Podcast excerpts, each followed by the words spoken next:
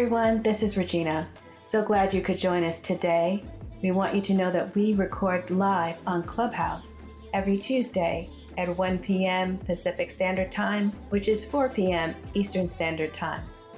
Let's get into our discussion today. Dear Heavenly Father, thank you for gracing us with the opportunity to serve you and uh, for the platform you have created for your good and your will. Ask to bless today's uh, events and um, engagement with our listening audience. In Christ Jesus' name we pray. Amen. Amen. I thought you were going to go on there for a little bit longer. you caught me off guard. No problem. I was like texting something like, oh my gosh, he's ending. uh, uh, I'm not quite COGIC yet, so. oh, there you go. Okay. Mm. Um, all right, so we are going to talk about Saul Alinsky today. And as I was doing a little reading on it, I found a really good article which I'm going to pin here or put in the chats in our room. So anybody that's um, listening or following along at some later point, they will be able to. I'm going to post two things in the chats. So, first, I'm going to put that article in there. And then there's, um, how do you say his name? Tocqueville? Tocqueville? I, I, think. I think Tocqueville. Okay. There's something on him that um, I want us. Uh, hold on, that I want us to to listen. I'm trying to get the um, how to share. Oh, here we go. I want to copy that link. So, all right, we are going to listen to this seven minute video on Tocqueville. I think it's really important that we do that because it kind of really helps set the foundation for how we go into Alinsky. So we're going to listen to the seven minute clip and then we are going to, I'm going to read some things, um, read like two paragraphs from from uh, Kevin's book, and then we're going to get into Alinsky. So I'm just setting the stage for a few things, and then we're going to jump both feet, eyes wide open, into uh, Alinsky. So let me set this up here. And Hopefully you can hear that. Tell me if you can.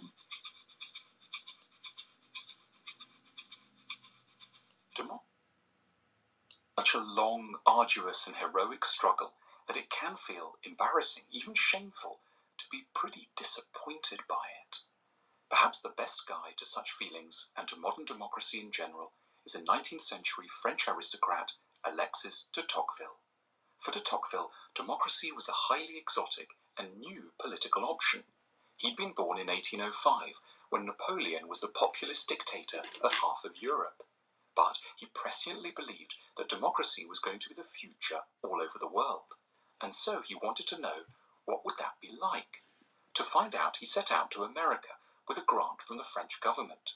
He arrived in New York together with his friend Gustave de Beaumont in May of 1831, and then embarked on a nine month journey around the new nation. After his journey, he compiled his thoughts into one of the greatest works of political philosophy, Democracy in America, published in 1835. In the book, de Tocqueville was particularly alive to the problematic and darker sides of democracy. Five issues struck him in particular. In France, the society that de Tocqueville knew from childhood, making money didn't appear at the forefront of people's minds. The poor had almost no chance of acquiring wealth, and the tiny upper stratum of landed aristocrats didn't need to make any more money. As a result, for very different reasons, money was not the way to judge a life. However, the Americans that de Tocqueville met on his journey believed constantly that through hard work it was possible to make a fortune, and that to do so was entirely admirable and right.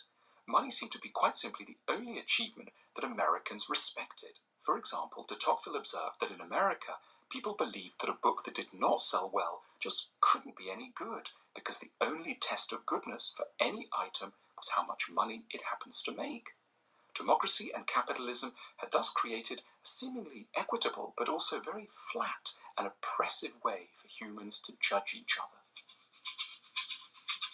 Democracy breeds envy and shame. Democracy in America, entitled Why the Americans Are Often So Restless in the Midst of Their Prosperity, de Tocqueville sketched an enduring analysis of the relationship between high expectations and dissatisfaction, between political equality and envy. He wrote, When all the prerogatives of birth and fortune have been abolished, when every profession is open to everyone, an ambitious man may think it is easy to launch himself on a great career and feel that he has been called to no common destiny. But this is a delusion which experience quickly corrects. When inequality is the general rule in society, the greatest inequalities attract no attention. But when everything is more or less level, the slightest variation is noticed. That is the reason for the strange melancholy often haunting inhabitants of democracies in the midst of abundance, and of that disgust with life sometimes gripping them even in calm and easy circumstances.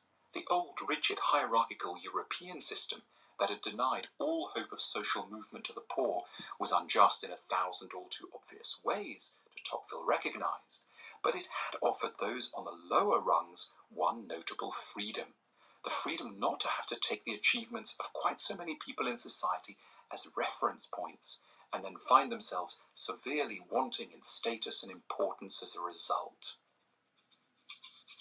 Number three, the tyranny of the majority. Typically, we think of democracy as being the opposite of tyranny. But de Tocqueville noticed that democracy could easily create its own specialized type of tyranny, that of the majority. Democratic culture, he thought, often ends up demonizing any assertion of difference, and especially cultural superiority, even though such attitudes might be connected with real merit. In a tyranny of the majority, a society has an aggressive, leveling instinct. It's regarded as a civic virtue to take on anyone who seems to be getting above themselves and to cut them viciously down to size. Number four, democracy turns us against De Tocqueville authority. was disturbed by the way in which, in the United States, people of no distinction refused to think that anyone could be better than them just because they had, say, trained to be a doctor for seven years, or studied the law for two decades, or written some very good books. A healthy and admirable reluctance to defer to people too easily encouraged an unhelpful refusal to accept any kind of submission at all. And yet, as de Tocqueville saw it, it simply must be the case that some people in society are wiser, more intelligent, kinder, or more mature than others, and therefore should be listened to with special attention. Democracy was, de Tocqueville thought, fatally biased towards mediocrity. Number five, democracy undermines freedom of You'd mind. suppose that democracy would encourage citizens to have an open mind. However, de Tocqueville came to the opposite conclusion that one could find few places with less independence of mind and true freedom of discussion than in America. Trusting that their system was fair and just, Americans simply gave up on critical thinking and put their faith in newspapers and so called common sense instead. Furthermore, as this was a commercial society, Americans were very conscious of not wanting to step too far out of line with their neighbors, who might also be customers.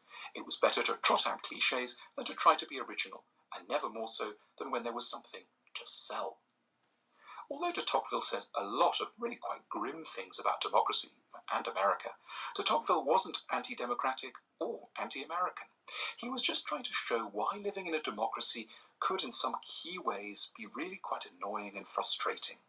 He is teaching us the Stoic lesson that certain pains just need to be expected, Don't be too surprised or shocked. Don't come along with the wrong expectations. Politics in a democracy is going to be pretty awful in some major ways. It's not that we're doing anything specifically wrong, it's just the price you pay and should be willing to pay when you give ultimate authority to everyone.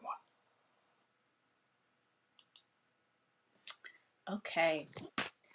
I thought that was interesting. Either one of you guys have comment?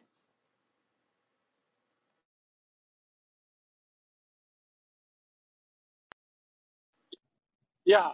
Um, so I mean, I didn't catch all of that. There was some uh, some of the volume was not loud enough. But I think uh, one thing we have to understand is uh, the Tocqueville was talking about specifically their democracy, and technically we're not a democracy. We're in fact um, a republic, right? And so the difference between a democracy and a republic is, and a demo- in fact, the founding fathers were very afraid of democracy. They called them mobocracy. So it's interesting. I have to go back and look at de Tocqueville and see if he understood the difference. Because the problem with a democracy is because the masses rule, right?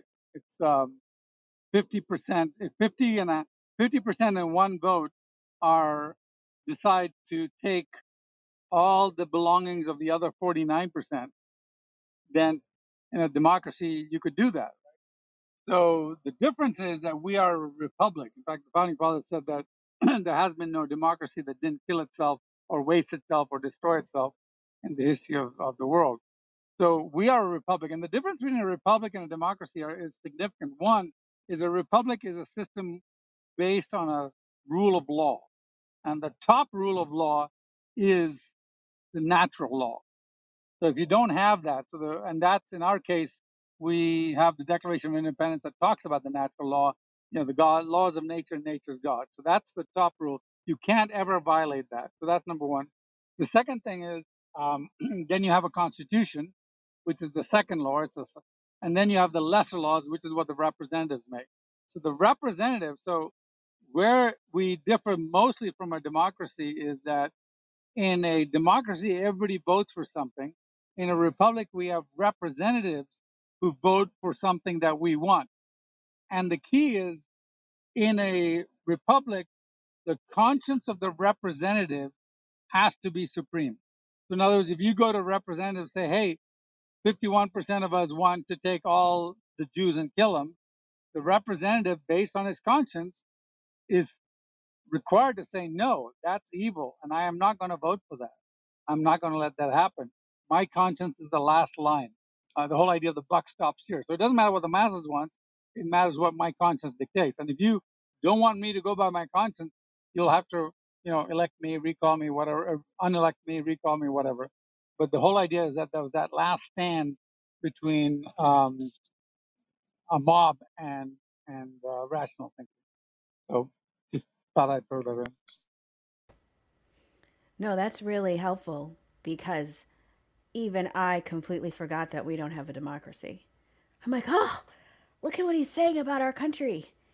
A lot of it is true, though. You know, when he was he was talking about um, the tyranny in democracy, Yeah, and that's that idea of the mob rule, exactly. right? Um, and when he was the first point he was making, because if you watch the video, you see it gives little titles. It was he was saying that um, democracy is steeped in materialism.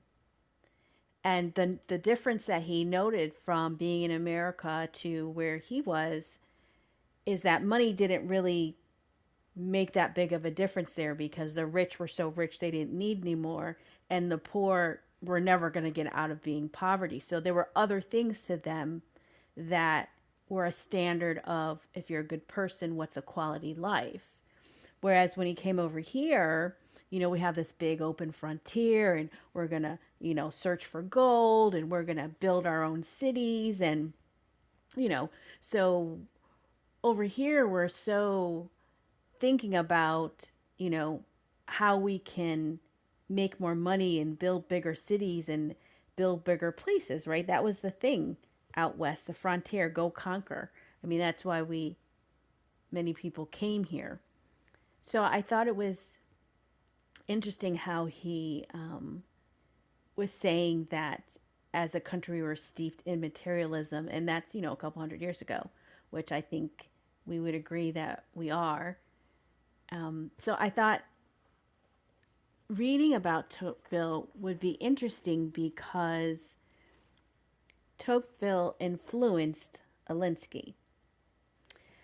Um, and that's that's that second uh, document that I have, uh, which is the the open culture article on the rules for Alinsky. Well, I get that. Lonnie, do you have anything you want to share?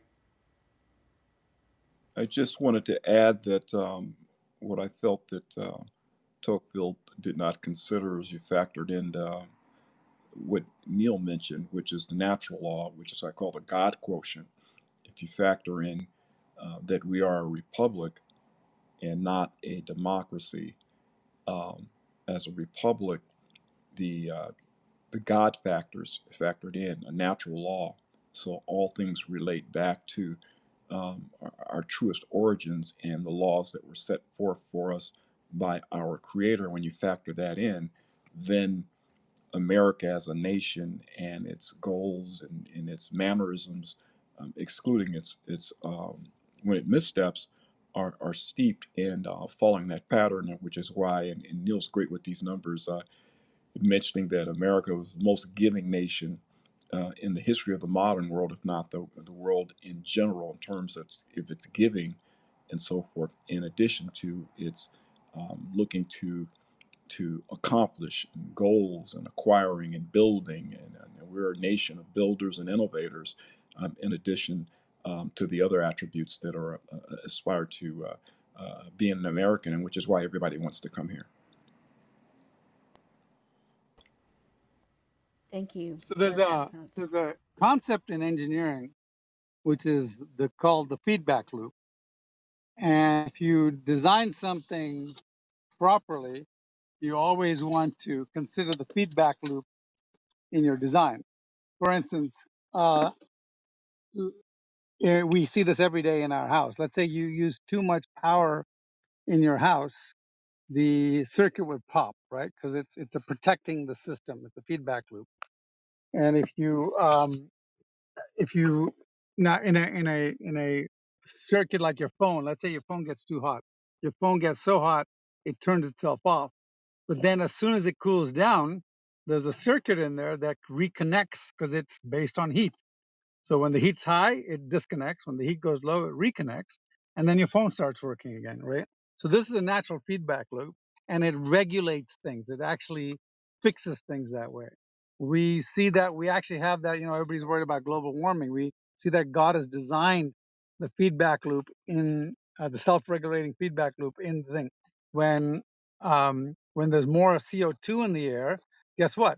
Plants grow, and you get a lot more plants, and that what that absorbs the CO2, and it it's a feedback loop that is designed to self-regulate, and it's a beautiful thing. So the capitalism, where I'm going with this is quite simple. The capitalist system is actually a feedback loop right? If some if a product is good, you get more people buying it, but then as soon as more people buy it, other people say, "Hey, I can make a better product," and so they make a better product because they want to compete against the people who, were buying the first product, and that improves the product. And when that improves the product, everybody now moves to that new product.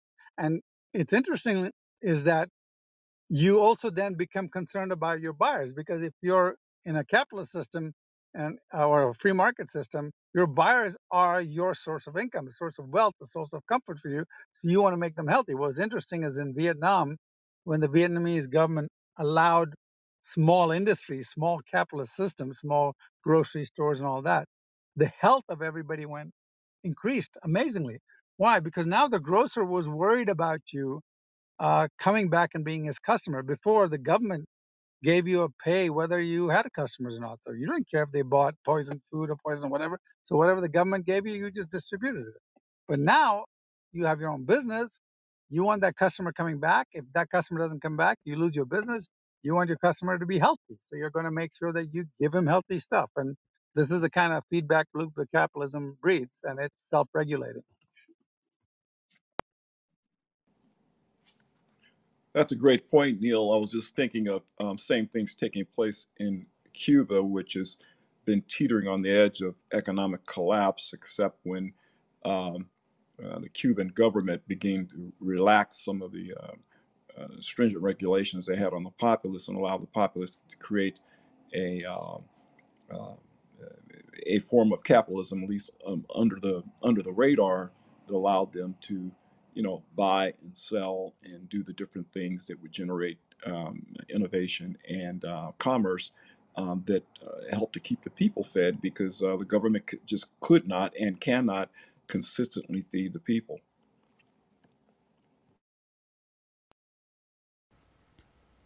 This is good. So I'm going to read a couple of paragraphs from that article that I pinned above about Saul Alinsky, and then we're going to go to Kevin's book. And so all of this is just to kind of lay some open perspectives. Um, and we're not scared of anything that would come at us to seem to oppose what we say. I think we welcome it. And I'm not trying, obviously, my team knows I'm not trying to debate with them. Um, but I think it's healthy to to hear this perspective and then when we get into talking about Alinsky and and um, his 13 rules for radicals we'll have like uh, just a few other chairs at the table if you will okay um, so Saul Alinsky died 36 years this is not Kevin's book this is from um, that article that I pinned um, from a site called Open Culture. And it says Saul Alinsky's 13 tried and true rules for creating meaningful social change. Okay, this is what I'm reading from right now. Saul Alinsky died 36 years before the election of Barack Obama and Hillary Clinton's first attempt for the presidency. But many feverish screeds on social media, talk radio, and YouTube might have made one think that he lurked behind these politicians like Rasputin, spoken of by many on the right as a servant of the devil. uh, the American Joseph Goebbels and dangerous harbinger of insurrection. Alinsky developed a reputation for insidiousness that may exceed his influence, considerable though it may be. But liberals and leftists have no special purchase on Alinsky's legacy. As one thoughtful, eloquent pundit recently wrote, the right has taken Saul Alinsky's rules for radicals and shoved it up where the resistance don't shine. Not long before this charming appropriation, Alinsky's 1971 Manual of Political Warfare found its way into the hands of some of the same Tea Party organizers. Wow, Tea Party. We haven't heard that name in a while. the same Tea Party organizers who had made his name synonymous with everything they despised about the left. But Alinsky wrote rules for radicals for his demographic. From the 30s to the 70s, he organized poor working people in Chicago and other cities and addressed counterculture and civil rights activists nationwide. The opening paragraph of the book makes it perfectly clear who his readers are. What follows, this is a quote from the book. What follows is for those who want to change the world from what it is to what they believe it should be. The Prince was written by Machiavelli for the haves and how to hold power. Rules for Radicals is written for the have nots and how to take it away. Alinsky's reference to Machiavelli sets readers up for a high degree of ruthlessness and real realpolitik, and the book does not disappoint. If you're looking for an anarchist cookbook level radicalism, you'd best look elsewhere. While Alinsky talked tough in an honest Chicago way, he did not recommend violence in his manual. In the prologue, he denounces parts of the far left who have gone so far in the political circle that they are now all but indistinguishable from the extreme right. In recent revolutionary violence, he writes, we are dealing with people who are merely hiding psychosis, psy- psychosis behind a political mask. Rules for Radicals recommends mostly working within the system, though in the twisted way Machiavelli is reputed to have done, whether or not he's been interpreted fairly. Below you'll find Alinsky's list of 13 rules for radicals, offered with his proviso that political activism cannot be a self-serving enterprise. People cannot be free unless they are willing to sacrifice some of their interest to guarantee the freedom of others. The price of democracy is the ongoing pursuit of common good by all of the people. Okay. We're going to get into Kevin's book. Anyone have a comment on what this guy says? Huge comment. Yeah. Go ahead, Neil. One of the problems is that um, he has mistaken and misunderstood um, what civilization is. His whole thing is in civilization, you have you are forced to give up certain things for the good of other people, and that is actual nonsense. The reality is you're not forced to give up anything that you didn't already not have. For instance, I was talking to, uh, and I think I might have mentioned this before. I was talking to a, a kid once, and he said, "Well, I'm, I've been told to write a report, and the report has to talk about all the rights we have to give up so we can live live in a civilized society." And I said, "What kind of rights do you have to give up to live in a civilized society?" He said, "Well, I have to give up the right to kill somebody. I have to give up the right to steal." I said, "You never had that right. God never gave you that right. All rights come from God. He never gave you the right to steal or kill. So you're not giving anything up you had. You are respecting the rights of other people, just like you're respecting your rights. But you've never had to give up any rights. So when I live with it in a civilized society, I should live within all the rights that God has given me. And I'm not just redefining this. I'm just saying that you can't go around killing uh, killing people, but you have all the rights to your own property. You don't have See, what the left is doing they're saying, oh, you have to give up the right to steal and kill. Oh, and you have to give up the right to owning property. And you have to give up the right to keeping the profit from your selling of the property. See how they do that? That in. And so whenever somebody talks like that, you're like, no, no, no, no, no. I didn't have to give up any rights that I didn't already not have. Right? And I think that's a very key fact whenever somebody talks like that. And now, as, as the, the rest of it, as the Tea Party using Saul Alinsky's techniques and methodologies, sure, yeah, but um, Oh, one more thing I should mention very clearly, and I see this often. People talk about the, the uh, extreme right. So, oh, the extreme right. Is. Well, here's the reality. When we think of extreme right, we think of Hitler, we think of Mussolini, right? We think of Saddam Hussein, we think of dictators. That's the extreme right. But did you know that there has never been an extreme right that wasn't socialistic? Every single extreme right is a socialist. Mussolini was a socialist. Hitler was a socialist. Saddam Hussein was a Baath Party socialist. In fact, all the famous socialists uh, of history, I'm sorry, all the famous uh, extreme right killers of history have all been socialists. There is no extreme right. There's only a left. In fact, there is no left or right. There's only up to freedom or down to tyranny. That's what we're talking about here. They try to make it so that we're the righteous. No, none of us want fascism. Fascism, every single fascist has been a socialist, and that's their that's their their goal is socialism, and that their goal is fascism. They're all two birds of a feather. Good stuff, Neil. What about you, Lonnie?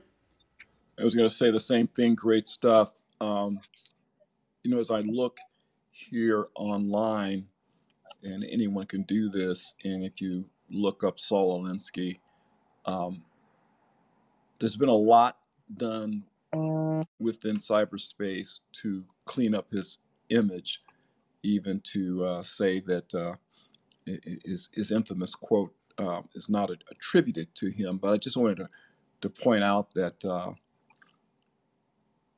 his quote actually does uh, affirm his, what he called Satan the, uh, he called Satan the original radical who gained his own freedom. Uh, So that should tell you something about his mindset as he laid out these 13 uh, uh, attributes for being a, a true radical. If you think the original radical was Satan, who acquired his kingdom, as it were, I'm using his quote again, um, to, to gain his own kingdom, being being a radical, it should say something about the mindset that um, is being largely used today um, with those on the extreme left who um, have a worldview that's different from ours. I just thought that was really interesting because I'm looking through here and there's many quotes and so forth. If you go to uh, um, any of the pages that you can search out information uh, about uh, anyone, you'll find that his, his image has been cleaned up over the years. And I just wanted to point that out. Okay. Thank you for that. Anyone in our audience want to say anything? Just raise your hand and we will gladly bring you up so that you can uh, share any thoughts or questions that you have, or you can put it in the chat. And uh, Kevin is not here, he had another appointment, but he may be joining us shortly. So uh, we're grateful just for the whole team being on standby. So now we are going to get into um, Kevin's book and hear where he's coming from. And so we're going to start with it starts out as the the subtitle here on this particular section is called Modern Day Marxism. For many, Marxism is somewhat nuanced and harder to detect in America. However, most modern day diehard Marxists, can be recognized easier under the auspices of Saul Alinsky. Saul Alinsky was a notorious community organizer in the 1960s and 70s. His modern day Marxist tactics are foremost in the playbook of today's woke movement. Using Karl Marx's playbook, Saul Alinsky provided a strategic blueprint for social activism in a book called Rules for Radicals in 1971. Alinsky was a notable social malcontent and devious miscreant, as his writings consistently encouraged and embraced Karl Marx's socialist communist agenda. An overwhelming majority of Marxist community organizers likely use Alinsky's playbook. He garners a huge following that persists to this very day. Moreover, even after acknowledging and dedicating his work to Lucifer in the front pages of his book, he's been lauded by presidents and heads of state. Barack Obama and Hillary Clinton are self professed Alinsky disciples. So while Alinsky was a self professed demoniac, some of the most influential people on the planet follow his blueprint as a virtual Bible for building movements and changing culture. To be sure, Alinsky's dedication page reads as follows Lest we forget at least an over the shoulder acknowledgement to the very first radical. From all our legends, mythology, and history, and who is to know where mythology leaves off and history begins, or which is which? the first radical known to man who rebelled against the establishment and did it so effectively that he at least won his own kingdom Lucifer. End of quote. It's clear Alinsky had dark motives and allegiances with dark forces in the demonic realm. Yet again, his legacy is heralded and persists. In his book, How Evil Works, author David Kupelian wrote Obama proclaimed Alinsky's community organizing rules were seared into my brain. Kupelian chronicles Alinsky's work as the general public must be made to feel intimidated, upset, frustrated, and hopeless. Alinsky explains any, any revolutionary change must be preceded by a passive, affirmative, non challenging attitude towards change among the mass of our people. They must feel so frustrated, so defeated, so lost, so fruitless in quote, the prevailing system, that they are willing to let go of the past and change the future. This acceptance is the reformation essential to any revolution. End quote. Other notable Saul Alinsky quotes from his book Rules for Radicals are, quote, the first step in community organizing is community disorganization. The disruption of the present organization. Excuse me, I had to sneeze there. Sorry. Back again. This is the quote. The first step in community organization is community disorganization. The disruption of the present organization is the first step. The organizer must first rub raw the resentments of the people of the community, fan the latent hostilities of many people, many of the people, to the point of overt expression. Search out controversies and issues rather than avoid them, for unless there is controversy, people are not concerned enough to act. The organization organizer's first job is to create the issues or problems. An organizer must stir up dissatisfaction and discontent. The organizer polarizes the issue. The organizer helps to lead his forces into conflict. The real arena is corrupt and bloody. In war, the end justifies almost any means. End quote. There's no doubt Alinsky is one of the most influential, masterful, maniacal manipulators of our time. Alinsky's synopsis perfectly underscores how his diabolically inspired strategies are used to undermine existing mindsets and alter world views. Since his tactics are entirely designed to precipitate agitation, resentments, and an undue emphasis on struggle, moral values, and common sense should dictate his works must be wholly rejected. Still, alas, he's chaired as a progressive champion. In addition to Alinsky's dedicating his book to Lucifer, his entire Marxist methodology is designed to torment the base emotions of conflict and resentment to proliferate hatred. Alinsky asserts People cannot be free unless they are willing to sacrifice some of their interests to guarantee the freedom of others. The price of democracy is the ongoing pursuit of the common good by all the people. That said, here's the list of Alinsky's 13 rules for radicals. So before I read that, let's uh, digest what Kevin just said there. Who wants to go? Lonnie, Neil?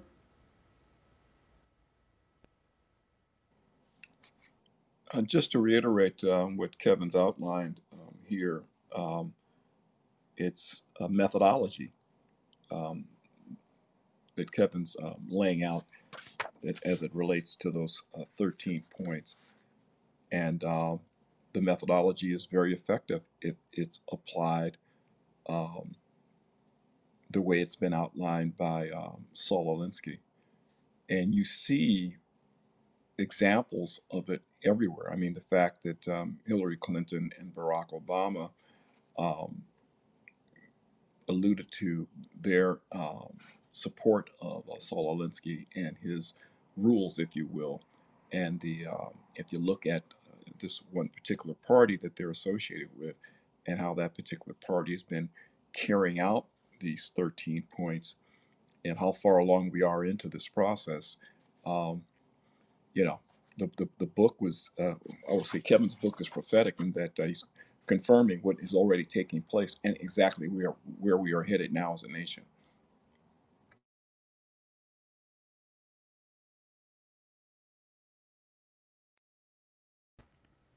Neil, anything before I start with the list? No, no, nothing, nothing to add. I think uh, um, Lonnie hit the nail on the head there. Okay. And uh, again, I think um, what you stated when we first opened up with, with Tocqueville is that we were not given a democracy, we were given a republic. And so the idea of continuing to still call what a republic the democracy is obviously going to lead to misinterpretation and build a foundation that's false because we were Yeah. not given a democracy. Our constitution is a republic. and so, you know, really understanding the difference, um, as you stated earlier, uh, between the democracy and the republic is going to be important because you know some of the things on the front may sound like oh yeah you know we should all sacrifice i mean that's even kind of in our in our religion has taught us that. Now that's not necessarily something that uh, the bible tells us that we have to do. We turn down and we sacrifice for ourselves for our own growth and relationship with our creator. But there was only one person that had to really sacrifice for all of mankind and we're not asked to do that. Uh, and so you know deception really comes in when you have a lot of truth and just a little bit of deception right Yeah. okay so here we go um, rule number one power is not only what you have, but what the enemy thinks you have. Power is derived from two main sources money and people. Have nots must build power from flesh and blood. I can see why they refer back to in in that other article Machiavelli because Machiavelli talks a lot from the standpoint of the have-nots and keeping power. Um, but any comments or thoughts just even on this first statement that power is not what you have, but what the enemy thinks you have? Yeah. I mean, this is you. You have to give a lens. I mean, if you look through these rules, they're all extremely. Um, I, I don't want to say devious, but they're but they are devious, but they're also extremely true because when you're dealing with, uh, I mean, as you go through it, you'll see there's some key insights here that he has gleaned, and it's it, it, it's to our uh, detriment that we have not been looking at what he's, you know, coming back to Machiavelli, uh, and but even if you go off to the Art of War by, you know, the Chinese philosopher or the warrior, uh, you you realize that there are a lot of key insights that um, you can gain even from the opponent, right? You know, one of the Art of War is like, know know your friends well, but know your enemies better, right? So to our detriment, we've not been studying. I mean, I would say, uh, let's put it this way: my daughter is in a homeschool academy, right? We have two days in the academy and and uh, three days at home. Um, she is studying Saul Alinsky. One of her classes is Saul Alinsky. Um, why? Because it's very critical that we understand the enemy and we understand what they're doing. And in many cases, using their techniques are very key. I mean, we're doing that here. I uh, we um, we had an event, and I and the people on the EBLM site have. Uh, I'm sorry, the, the EBLM team know this. We had an event last Monday where two days before that they were trying to pass this gen- transgender uh, policy in the school. Now, this is a very very conservative area in Idaho. This is Nampa, sorry, Caldwell, um, in Idaho. Should be all conservative, but the conservatives just assumed everything was fine. But meanwhile, the school board had been taken over by liberals, and they were trying to pass this transgender law where um, a 16-year-old girl could find herself taking a shower one day after PE, and a 16-year-old boy walks in claiming to be a boy. I mean, claiming to be a girl just so he can watch the girl shower. And and they were like, oh well, you know, they need a place to shower too. I'm like, yeah, make make them a custom shower if you want to, but you don't need to put our girls at uh, in difficulty. But yet they had managed to get into our system. If we'd been watching them, if we'd been looking at this, then we'd realize how to stop them and what we need to stop them. So anyway, uh, the, the the good part side of the story is that we put out a call on Sunday for a meeting on Monday, and we had 919 parents and people show up, and we made such a ruckus that they shut the hearing down. And now, of course, they're going to try and uh, vote in secret, but we've told them, look, we have two groups of lawyers waiting to file lawsuits against you. That's my new saying: is file uh, sue early, sue often and we have um, a recall waiting to be filed as soon as anything. In fact, we're going to do the recall anyway, regardless. Just the fact that they played around with it is worth a recall.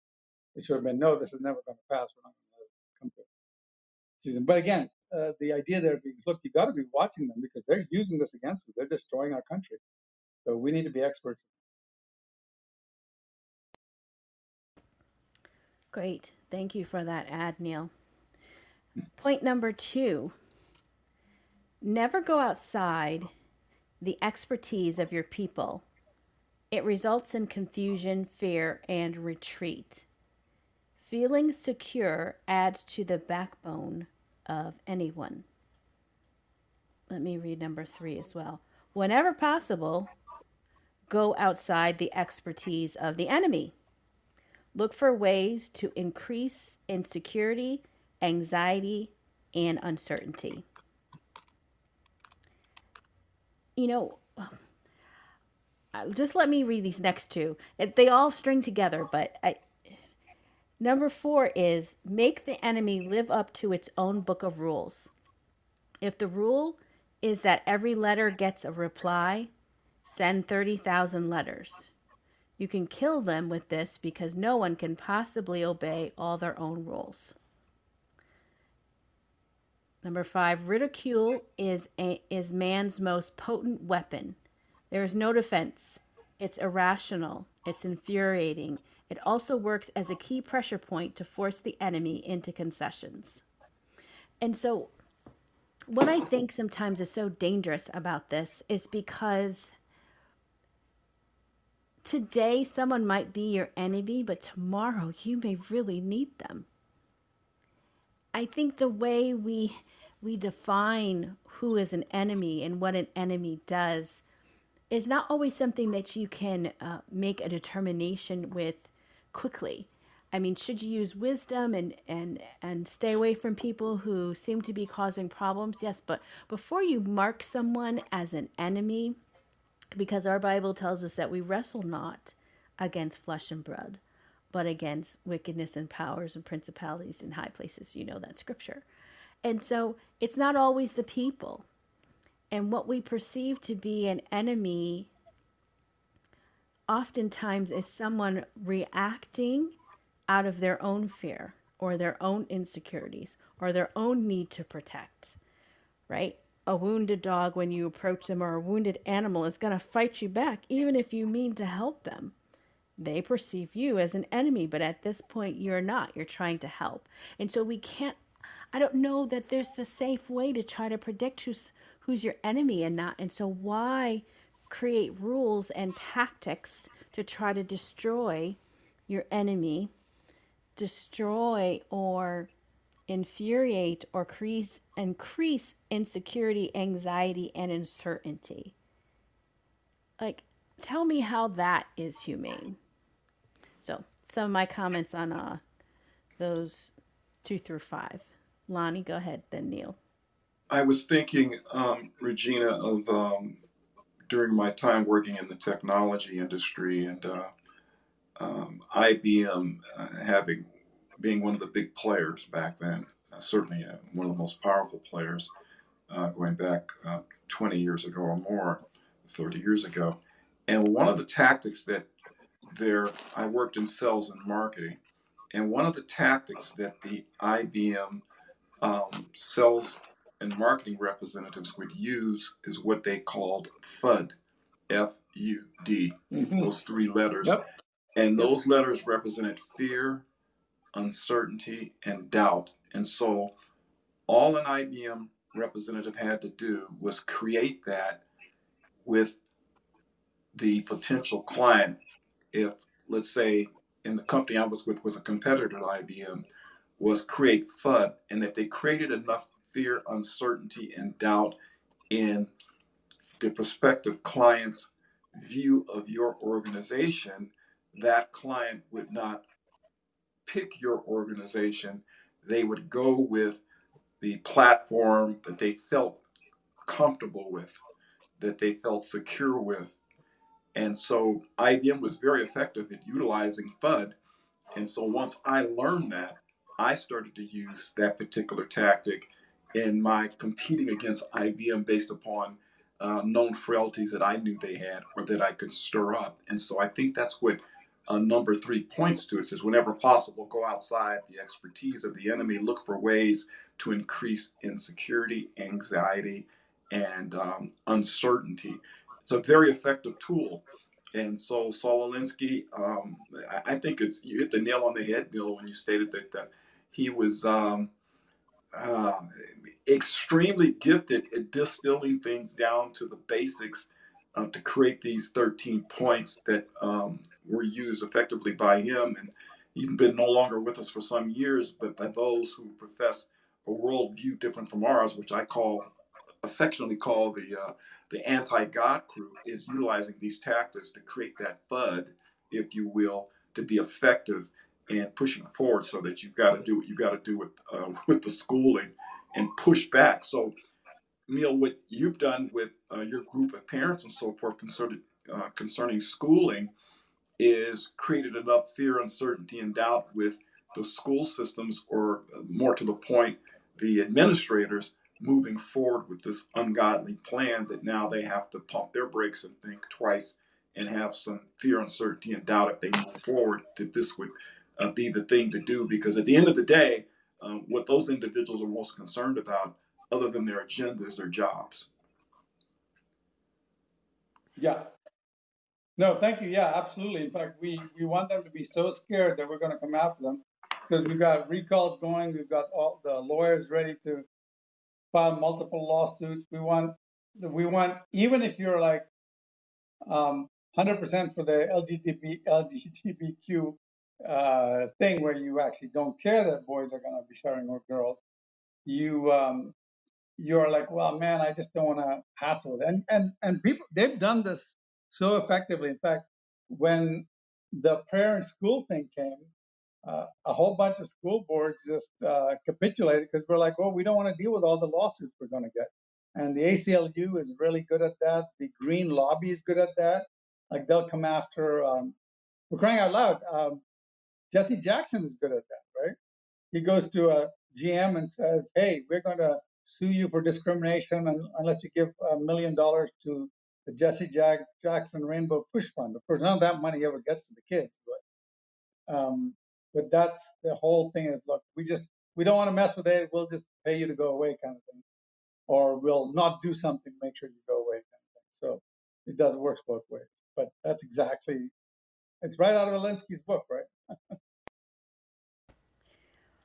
but do okay. So how do you counter the the way that they're doing it because it seems like to me neil what you're saying is you do it right back to them. So yeah so what you do is so again remember if you're using a tactic that is effective and useful that they're using using it there's nothing if you go through uh, Alinsky's tactics, very few of them are inherently immoral on their own what's interesting about them is only immoral people will come up with them, right? You know what I mean?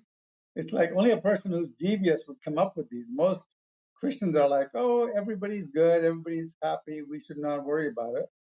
And then you come face to face with evil and you go, well, how did this happen? Well, they use these tactics. Oh, oh, yeah, well, I guess these tactics work. Right? There's something we should put in our toolbox kind of thing. But I mean, if you just look at the tactics on their own, um, you know, Never go outside the expertise of your people. Nothing inherently immoral about it. Um, whenever possible, go outside the expertise of the enemy. I mean, you could retranslate that to be the enemy that you're attacking. It could be translating as a competitor. You know, always go outside the ex- expertise of your competitor, right? You know, so there's many of these tactics are not inherently immoral on their own.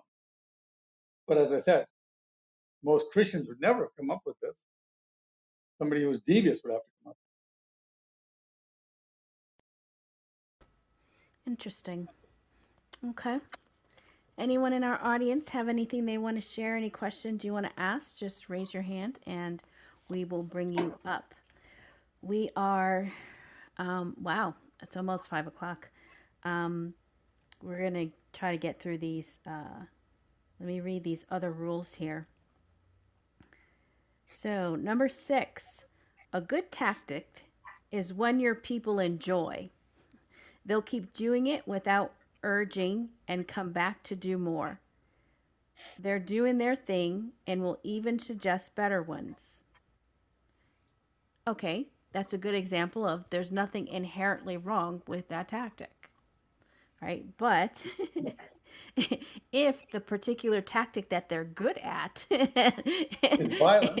is violent or hurting people or, you know, uh, Exactly. condemning, then then we have a problem. Yep. Number seven, a tactic that drags on too long becomes a drag. Right? Don't become old news. Nothing wrong with that.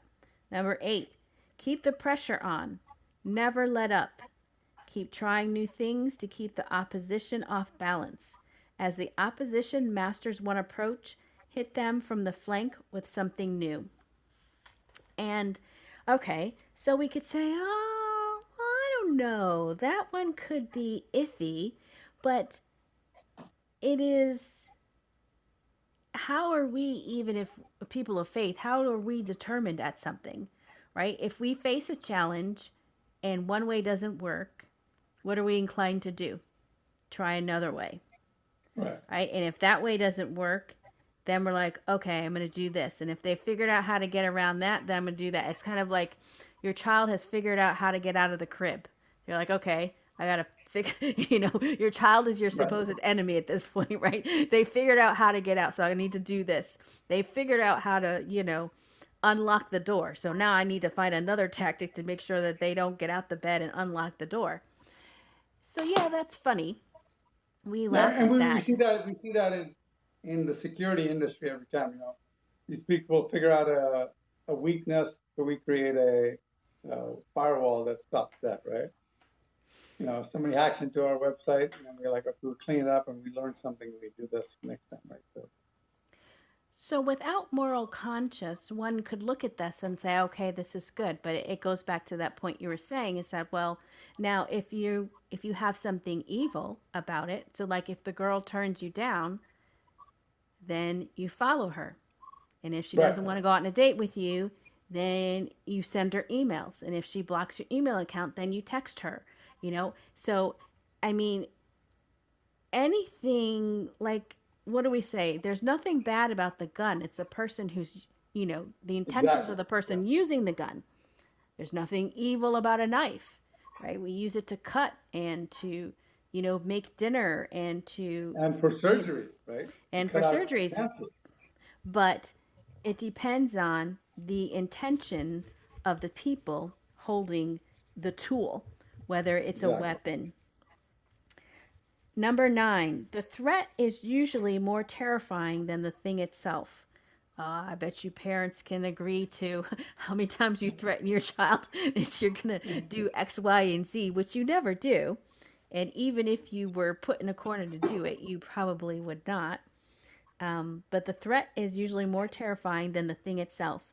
Imagination and ego can dream up many more consequences than any activist. The major Yeah. premise of tactics is the development of operations. Actually, let's let's go back to that number nine real briefly. Okay. This has been really effectively used against conservatives, right? They'll be like, "Oh, if you do this, we'll shut the government down." Like, shut the government down. you know, I don't care. Go ahead and do it, right? Um, in fact, if anything, it'll show people. I would like to shut the government down for six months out of the year.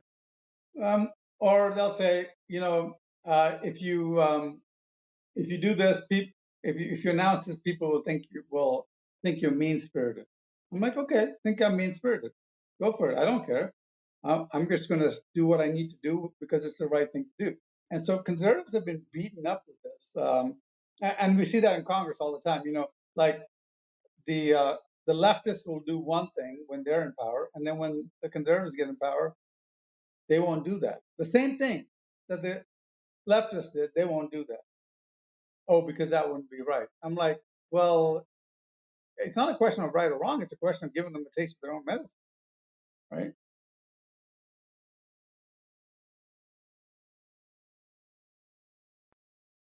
But then again, I'm the guy who would run. Uh, I'm, I'm the guy who would run a fake liberal in a school board race to dilute the the, the liberal vote, right? I was thinking, so may, maybe Neil should not be giving us too much advice. go ahead, go ahead, Lonnie. You came off mic. Yeah, I was just uh, a- a- agreeing with Neil. His his influence on me has been measur- measurable. But No, um, no, no. yeah, these tactics. Um, I, I was thinking of, of Myles Munroe. It, it come to mind, and he used to say that if you wanted to defeat the devil, he says all you had to do is figure out what he's doing, and then you do that. And I mean, the first time I heard it, I heard him say, "Well," I said, "Whoa, whoa, whoa, whoa, what do you mean by that?" And then he reiterated, and then he explained what he says. Well, the the devil's not a creator, and that's the problem that he has with the creator. He wants to be him, and so anything that he drums up that he's doing that's effective in the world is based on something that's already been created, but all he's done is perverted it for his use. And I never forgot that. And so these tactics that are outlined, these 13 points, and with the uh, tactics of those of us who are the uh, those that are the anti-God uh, agenda, is they are utilizing tactics and things um, that have been perverted. They pervert something that's effective to their own good and then we as people of faith just have to understand something that they're using and um, and, and use it back on them but in a godly and creative way if i can make sense there Yeah, I hear you guys. I do, but at the same point, you know, I just and maybe this is why I wasn't always so great in the political arena. and I decided to get more involved in writing policy than actually being in the political arena. And that's one of the things that um, Machiavelli, when you read his works, what he talks about is that the idea that don't be so offended that your politicians are, you know, maniacal in their plots and their plans or they're, you know, not walking around with angel's wings because some things to get done that you need to get done are not going to align with your pure Christian faith.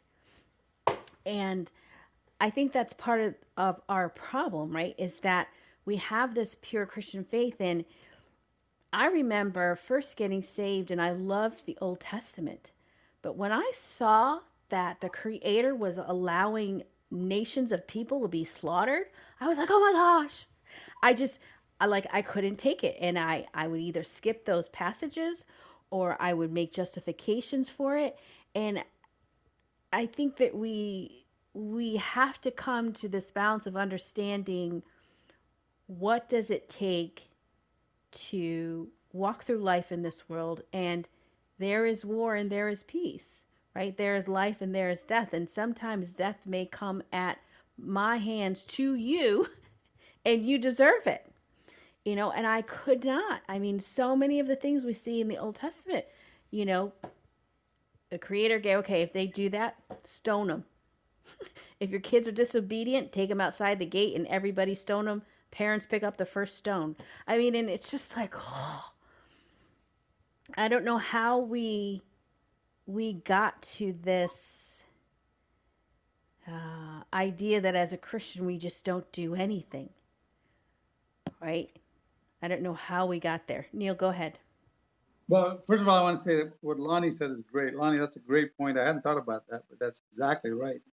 Um, all these tactics are just good tactics that have been corrupted in tiny ways, right? Um, but the uh,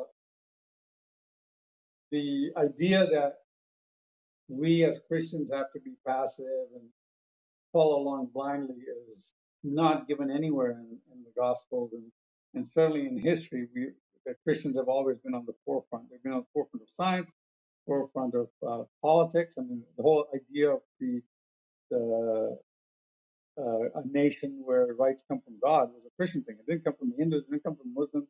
It didn't come from the Buddhists. Right? It didn't come from any of those. It certainly didn't come from the atheists. So uh, we can see that uh, history does not relegate them. That does not point that way. Somehow, in the last hundred years, Christians have been told to be meek and passive. Meek is okay. Meek is strength under strength, but passive and not uh, reactive. And I think that's where we, we've gone wrong. You see too many churches like that. I have to tell you a quick story. So during the COVID thing, the uh, there was a number of churches in San Jose that went along with everything that the county wanted. Um, and in a in a and we kept telling them stay open. You know, our church opened and we got four million dollars in fines, none of which we were going to pay. In fact, we won every court case so far, but they always go to the next court. Um, and our lawyers stand to make a lot of money.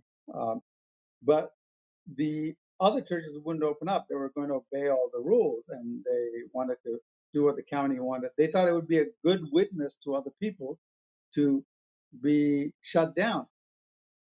And instead, what happened is those churches all dwindled and they've lost something between 30 to 40% of their membership. People just stopped going to church and aren't going anymore. They're staying at home.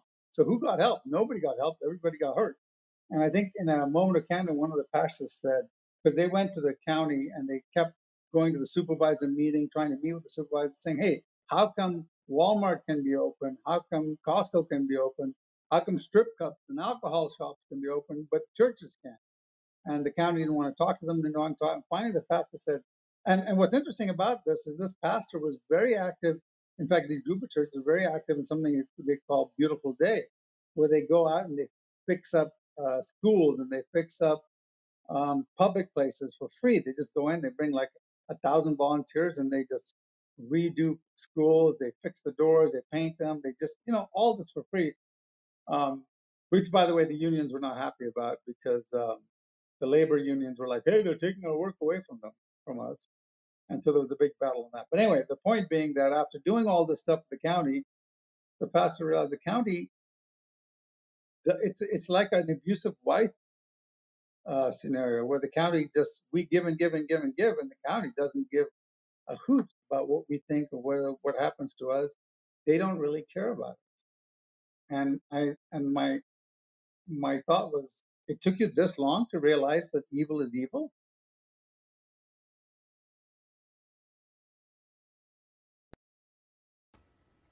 Yeah.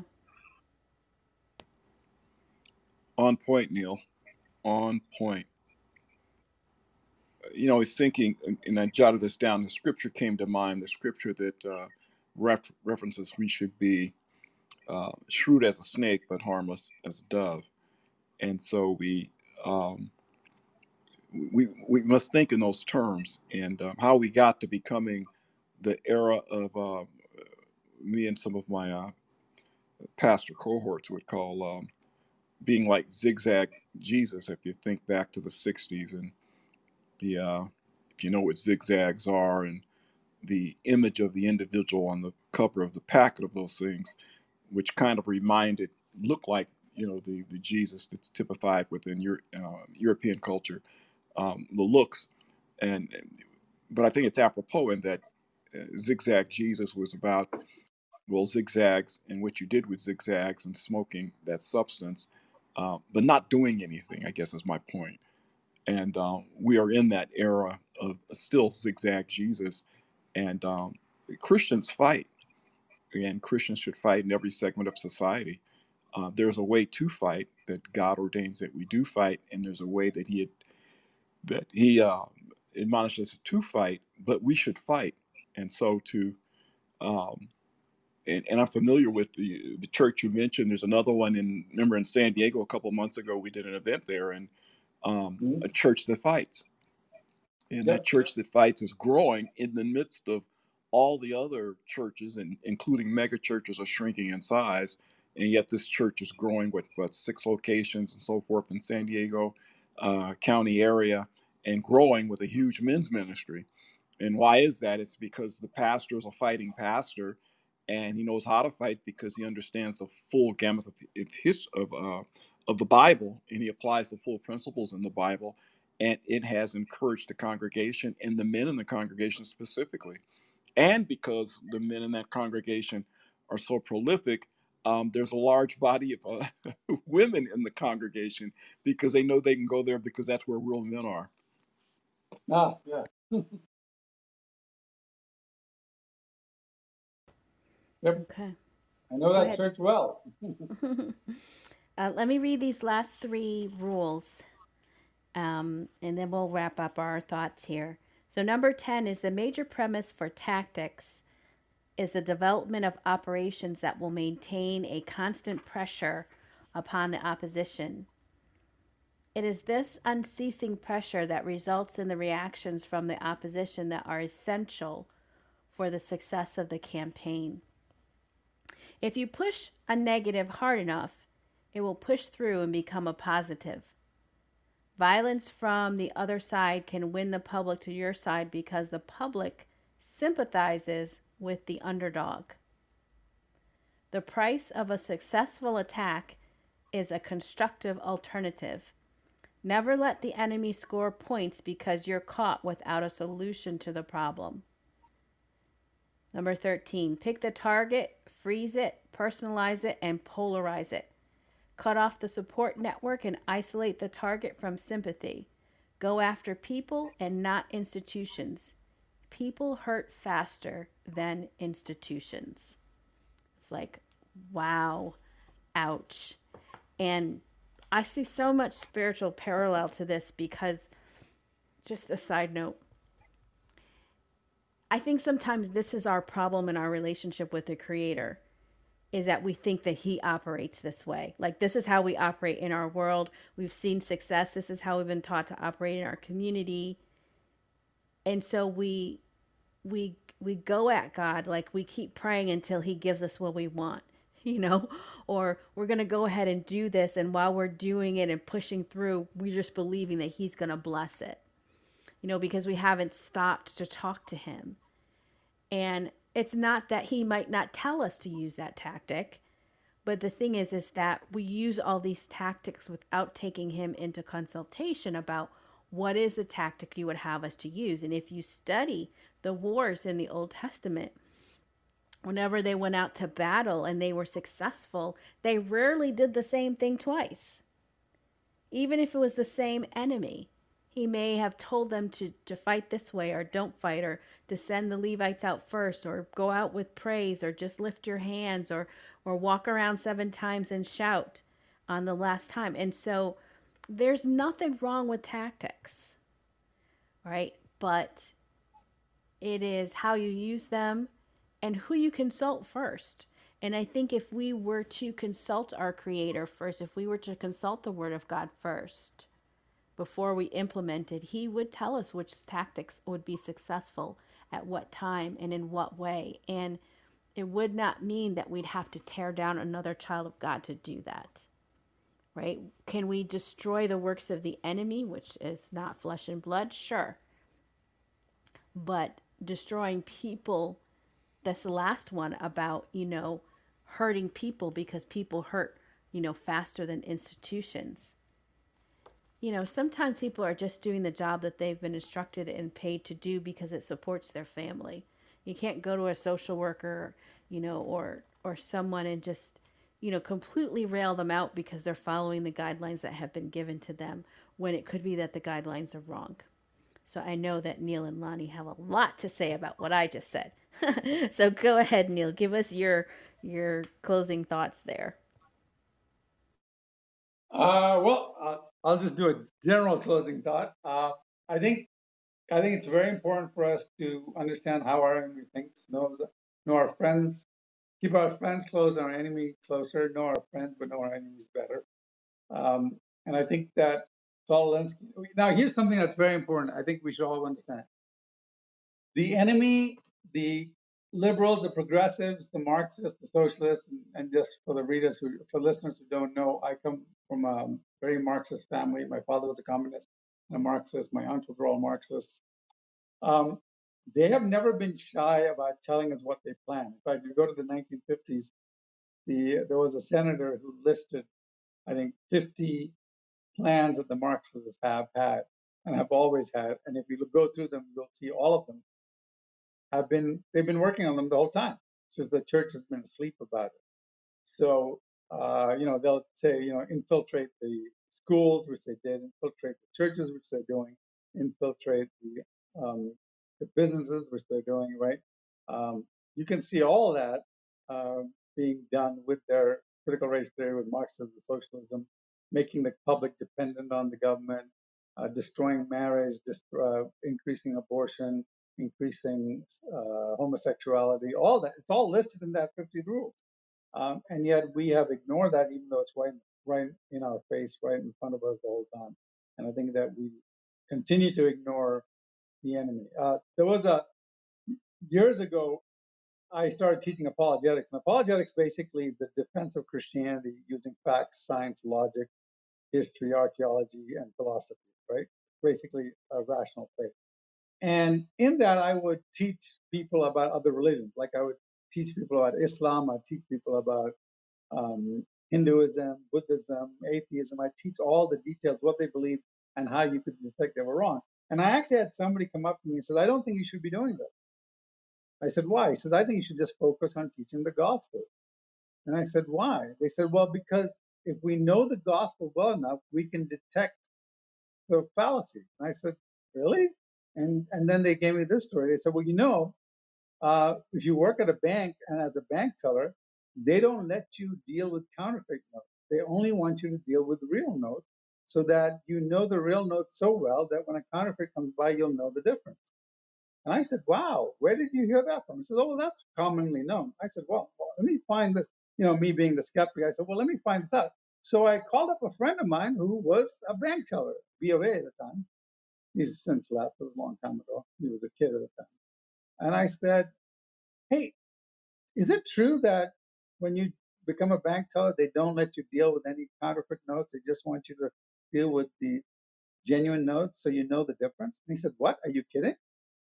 I said, What do you mean? He said, Are you kidding? We have like two or three day classes on counterfeit. They they have they show us all the counterfeits that they have they show where they're wrong. They show you how you can tell the difference. They'll say, this is a counterfeit and this is a real one. You can tell the difference here. He said, these are the problems that counterfeits have. This is why they can never replicate them ideally. Here's a real one. Here's how you tell the difference. He said, in fact, if you are unfortunate enough to have received a counterfeit note, they will buy it from you because they're always looking for samples to show their trainees. So it's this idea that you should just focus on the good because that'll tell you what the bad is is nonsense. The uh, the Bible says test everything, hold fast to that which is good. It says understand all these things, understand what the demons say, understand what they say, how they teach. So over and over again, we're showed that there's been a bunch of lies being given to Christians, a bunch of lies being given to uh, to intellectuals, saying we need to go in, we need to become experts on everything they're doing, we need to understand everything we're doing, and we need to see why what we are doing is biblical and godly and moral and then we can defeat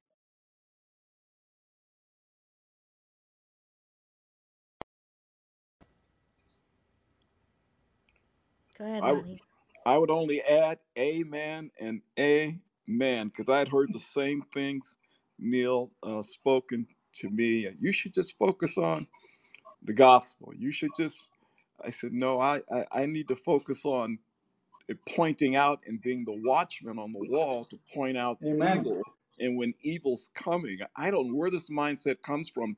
Well, well, I do know where it comes from. It comes from a certain laziness, if I could be so bold as to say, um, because I dealt, uh, deal with a lot of clergy who used to say that when I would call them on the carpet on my radio show about what the church is not doing, and pastors, some pastors, I'm not going to say all, obviously, would get defensive and what I would find out is that they had not done their homework. And thank God many of them did capitulate and say, Lonnie, you were right, I was wrong. Um, but we most certainly must un- understand what the enemy is doing. We must see the enemy when it's coming. That's why we had watchmen on the on the watchtowers watching for the enemy and the tactics of the enemy and, and where the enemy was approaching from. And we must continue to do that, especially in this day and age that we live now. Amen. Yes. And I'd like to go back to the Old Testament. There would have been no need for um, Moses to send out the spies, right? Yeah. I mean, what's the purpose of sending out the spies? Is to go check out the land, Yes. see what's going on, you know, see what our tactic. Now we know that he relied on Elohim, the Creator, but still he sent out the spies to Yeah. see what's going on, to survey the land because they needed to know the good and the bad because it's not a place that they ever traveled before. So there's nothing, again, I don't think, you know, there's nothing wrong with the tactics. It is, you know, what's the context that you're using them in? And do you really seek out the wise counsel before you just pick them up and go? Mm-hmm. Right? So you know a 14 year old saying this is how i'm going to handle a bully and he takes up some tactic and goes out without you know getting some sound counsel he could get himself beat up you know? Um, and it's not that we're telling him that to defend himself from the bully but there are ways to go about it. There's nothing wrong with protecting yourself. Nothing wrong with knowing what your enemy is doing. Um, but we we just need to get we need to put things in perspective and get you know good advice good counsel on that. I love that you used um, that particular analogy of the of the bully.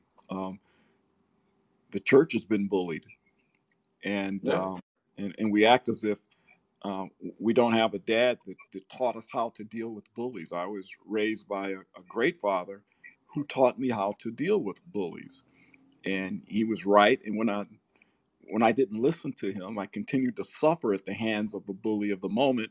Um, but when I finally listened and, and stepped out in faith and applied what my dear old dad taught me, um, I, I prevailed. And uh, and the bullies went away. Uh, They either went away or they became respectful of me, which was just as good and left me alone. Um, but we must not be bullied anymore because we're being bullied into a corner. And I said this, I think, on a previous um, broadcast that we uh, uh, can end up very much like the church in China. You know, you have, and I'm talking about the uh, uh, the church has been driven underground in, in in China, and then the church that's recognized in China is just it, it- it's a mechanism of the government in China. So, um, yeah, we must uh, we must stand up to the bullies. Great point, Regina. all right neil anything last comment you want to say before we close the room No, thank you. good good good